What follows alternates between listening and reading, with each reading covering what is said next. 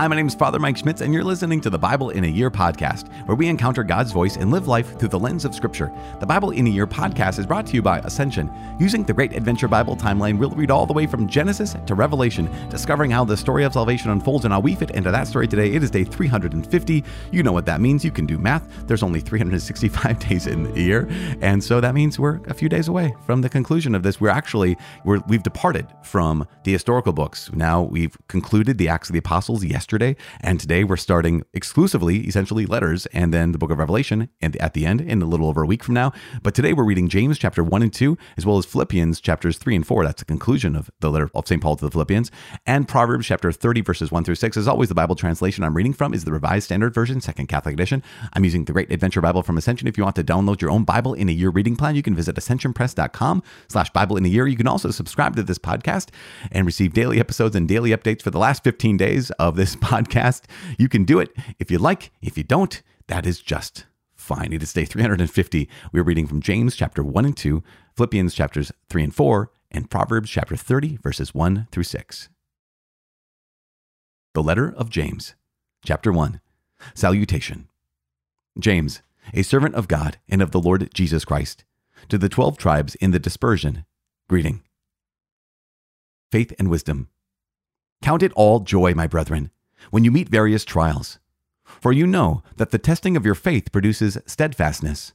And let steadfastness have its full effect, that you may be perfect and complete, lacking in nothing. If any of you lacks wisdom, let him ask God, who gives to all men generously and without reproaching, and it will be given him. But let him ask in faith, with no doubting. For he who doubts is like a wave of the sea that is driven and tossed by the wind. For that person must not suppose that a double minded man, unstable in all his ways, will receive anything from the Lord. Poverty and riches. Let the lowly brother boast in his exaltation, and the rich in his humiliation, because like the flower of the grass, he will pass away.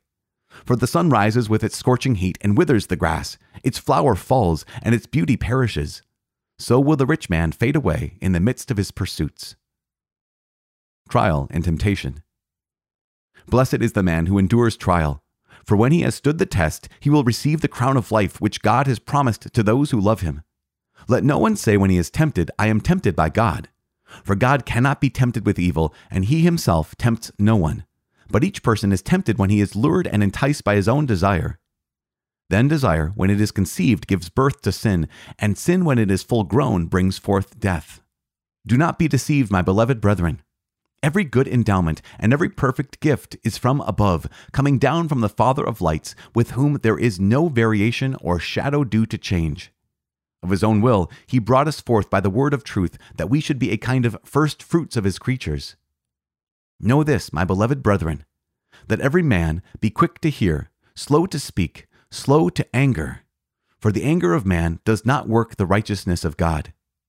Therefore, Put away all filthiness and rank growth of wickedness, and receive with meekness the implanted word, which is able to save your souls.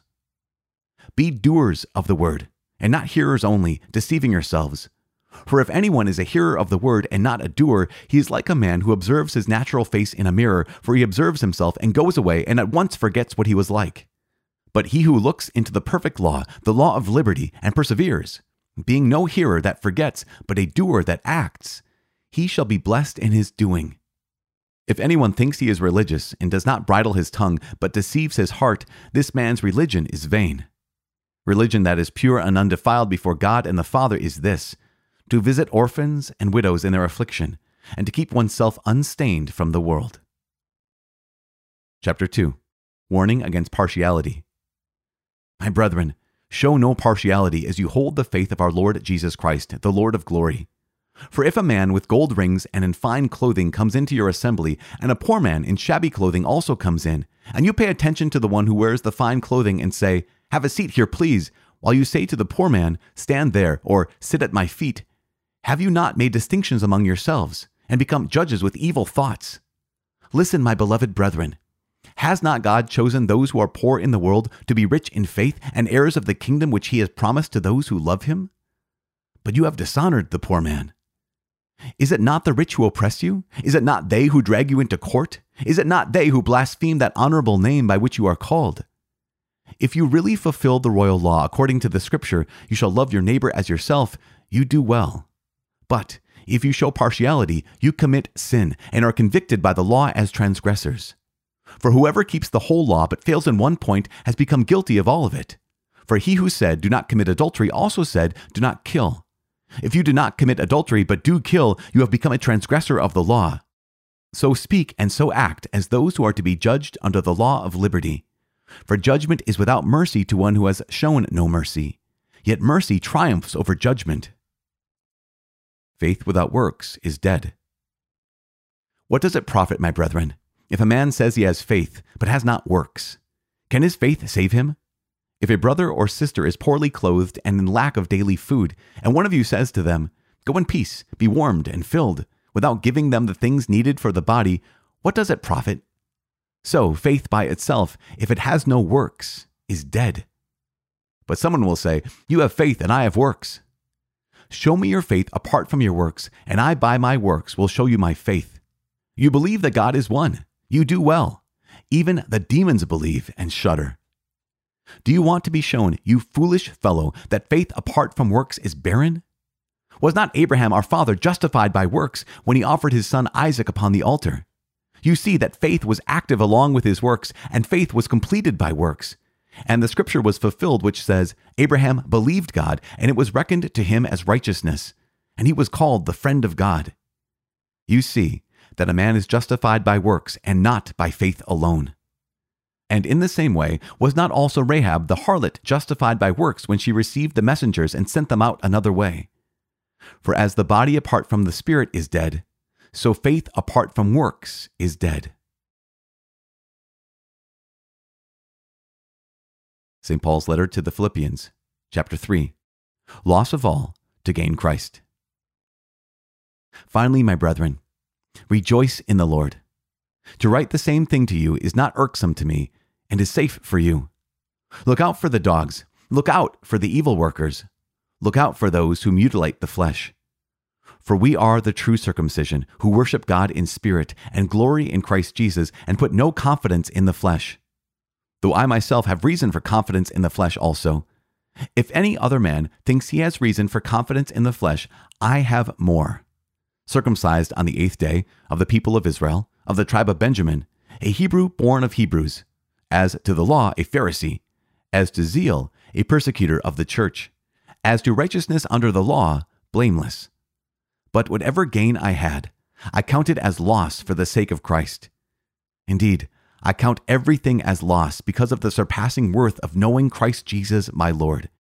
For his sake, I have suffered the loss of all things, and count them as refuse, in order that I may gain Christ and be found in him, not having a righteousness on my own based on law, but that which is through faith in Christ, the righteousness from God that depends on faith, that I may know him and the power of his resurrection, and may share his sufferings, becoming like him in his death, that if possible, I may attain the resurrection from the dead. Pressing toward the goal. Not that I have already obtained this or am already perfect, but I press on to make it my own, because Christ Jesus has made me his own. Brethren, I do not consider that I have made it my own. But one thing I do, forgetting what lies behind and straining forward to what lies ahead, I press on toward the goal for the prize of the upward call of God in Christ Jesus. Let those of us who are mature be thus minded, and if in anything you are otherwise minded, God will reveal that also to you. Only let us hold true to what we have attained. Brethren, join in imitating me, and mark those who so walk as you have an example in us. For many, of whom I have often told you, and now tell you even with tears, walk as enemies of the cross of Christ. Their end is destruction. Their God is the belly, and they glory in their shame, with minds set on earthly things. But our commonwealth is in heaven, and from it we await a Savior, the Lord Jesus Christ, who will change our lowly body to be like his glorious body, by the power which enables him even to subject all things to himself. Chapter 4 Exhortations. Therefore, my brethren, whom I love and long for, my joy and my crown, stand firm in this way in the Lord, my beloved. I entreat Euodia, and I entreat Syntyche to agree in the Lord. And I also ask you, who are a true co worker, help these women, For they have labored side by side with me in the gospel together with Clement and the rest of my fellow workers, whose names are in the book of life. Rejoice in the Lord always. Again, I will say, rejoice. Let all men know your forbearance. The Lord is at hand. Have no anxiety about anything, but in everything, by prayer and supplication with thanksgiving, let your requests be made known to God. And the peace of God, which surpasses all understanding, will keep your hearts and your minds in Christ Jesus. Finally, brethren, whatever is true, whatever is honorable, whatever is just, whatever is pure, whatever is lovely, whatever is gracious, if there is any excellence, if there is anything worthy of praise, think about these things. What you have learned and received and heard and seen in me, do, and the God of peace will be with you. Acknowledgement of the Philippians' gifts. I rejoice in the Lord greatly that now at length you have revived your concern for me. You were indeed concerned for me, but you had no opportunity. Not that I complain of want, for I have learned in whatever state I am to be content.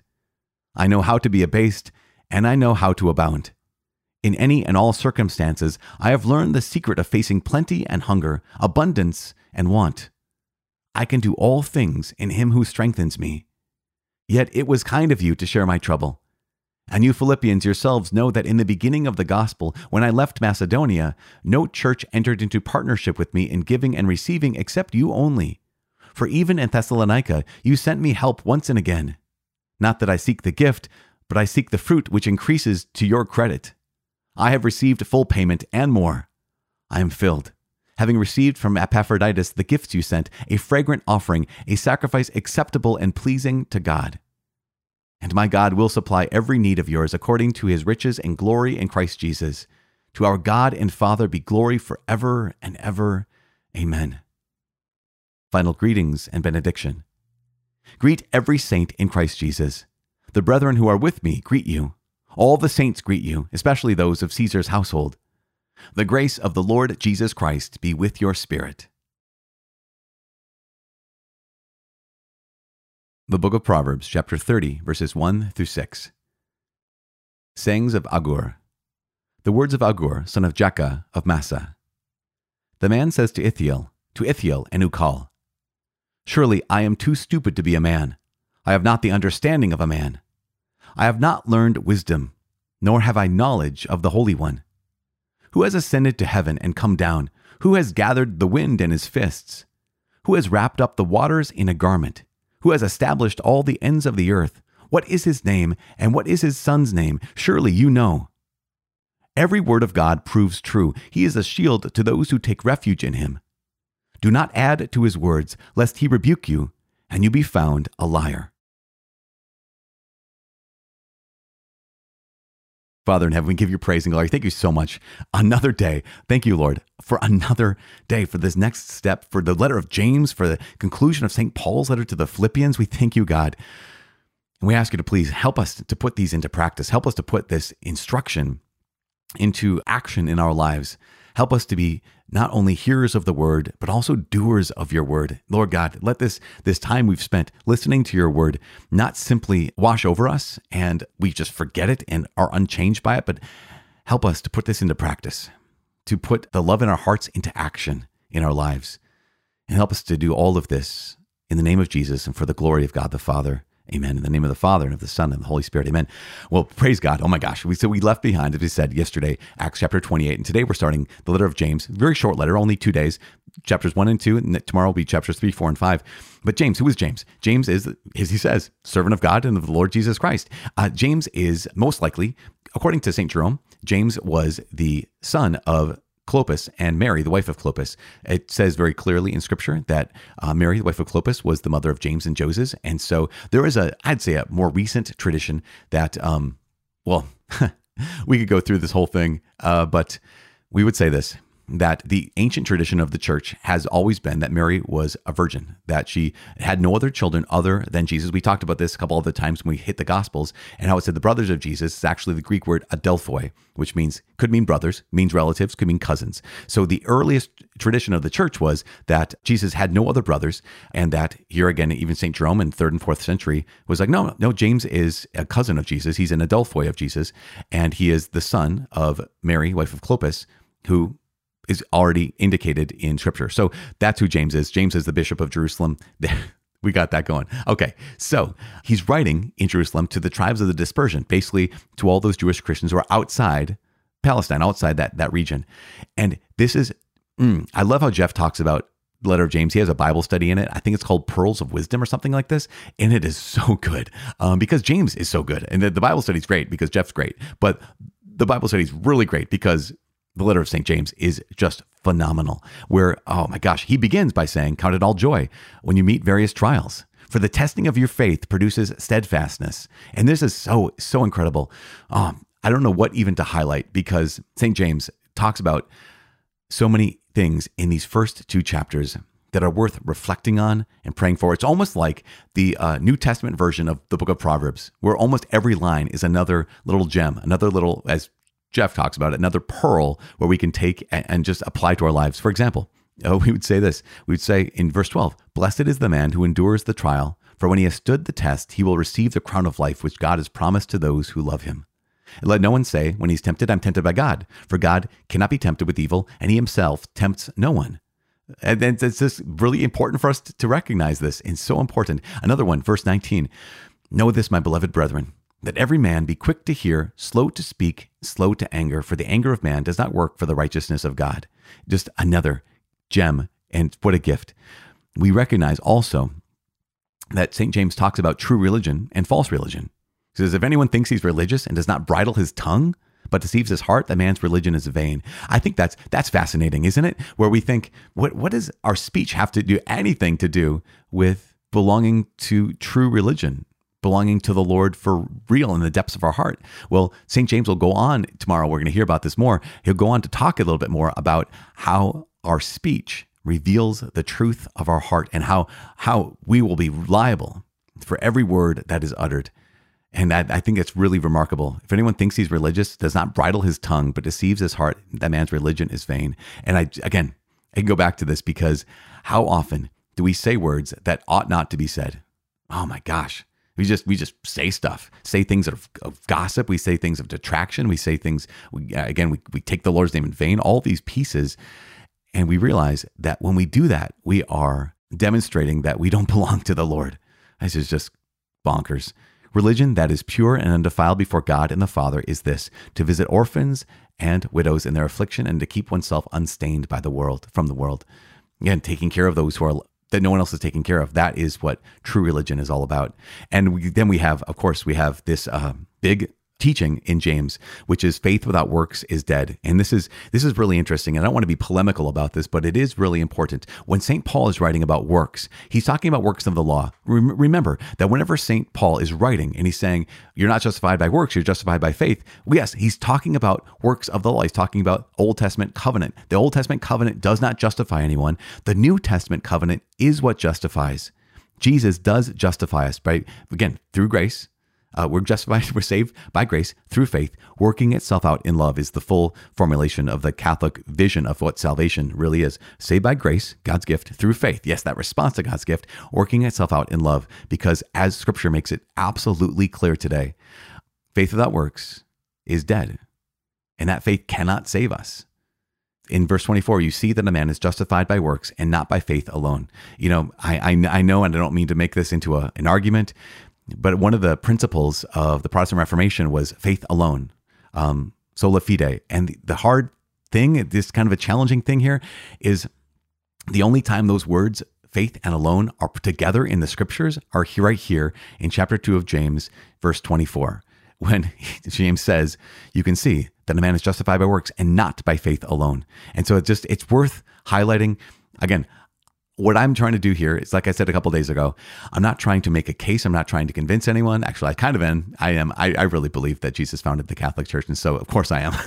and I believe that every person will find the fullness of faith in the Catholic Church. And so, but all my Protestant brothers and sisters, all of our friends um, who are, are separated brethren in Christ, basically i'm not trying to beat you over the head about this i do i do believe that lord jesus is calling you to become catholic but that's not the point. The point right now is just to explain a little bit about wait a second, we've heard in Galatians, we've heard in, in Corinthians, we've heard these other places where St. Paul is saying that it's all about faith and not about works. And yet, my story is that I, I, hear you Catholics talking about works all the time. Well, this is one of the places where, if you want to know where do Catholics get the the truth that we need both faith and works.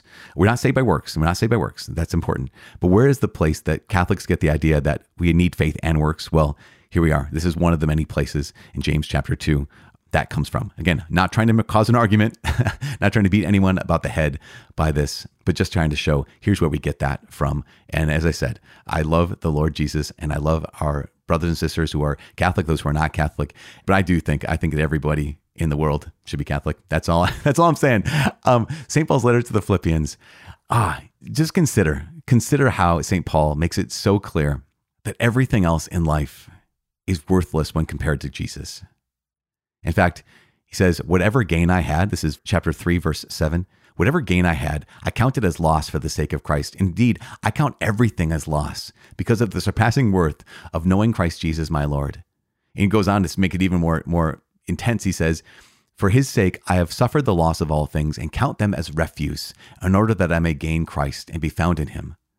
Is it so important? Why? Because that word refuse is actually the word for, we'll say dung. We'll say dung. I count everything, every gift in the world, every good thing I can do in the world, every every possession I could possibly have, every accomplishment I could possibly have. I count that all to be fertilizer, we'll say, compared to knowing Jesus Christ. Not having a righteousness on my own based on law, but that which is through faith in Christ, the righteousness from God that depends on faith, that I may know him and the power of his resurrection and may share in his sufferings, becoming like him in his death that if possible, I may attain the resurrection from the dead. Ah, so, so important, so good. Again, we're not saying one or the other. We're not saying faith or works. We're saying faith and works are so, so incredibly important. But also, I love this. Uh, St. Paul's last exhortation. This is chapter 4, verse 4. Rejoice in the Lord always. Again, I will say, rejoice. Let all men know your forbearance. The Lord is at hand. Have no anxiety about anything, but in everything by prayer and supplication with thanksgiving, let your requests be made known to God, and the peace of God, which surpasses all understanding, will keep your hearts and your minds in Christ Jesus. The last words that St. Paul has for us today in his letter to the Philippians are also just so good about what we feed ourselves with. He says, Finally, brethren, whatever is true, whatever is honorable, whatever is just, whatever is pure, whatever is lovely, whatever is gracious, if there's any excellence, anything worthy of praise, think about these things. There's this thing called the law of exposure. It's a psychological principle. The law of exposure is those things that you think about, those things you expose yourself to, those are the things that shape your heart and they shape your minds. That's one of the reasons why, for the last 350 days, we've been listening to God's word. The law of exposure is that if we think about things that are pure and good and beautiful and excellent, then those things take root in our lives and we become like them. And that's what we've been, we've been striving after Again, not just to, to learn more about God, although that's so, so important, but to be transformed to be like Him. Because that's what He desires. He desires us to have hearts like Him. And So that's what I'm praying for. I'm praying to all of us, separated um, brethren, and those who are, are not even Christian yet, maybe those who are on their way in RCIA to get baptized, that all of us one day may be united in Christ Jesus our Lord by the power of the Holy Spirit in one body, giving glory to the Father. I'm praying for you. Please pray for me. My name is Father Mike. I cannot wait to see you tomorrow. God bless.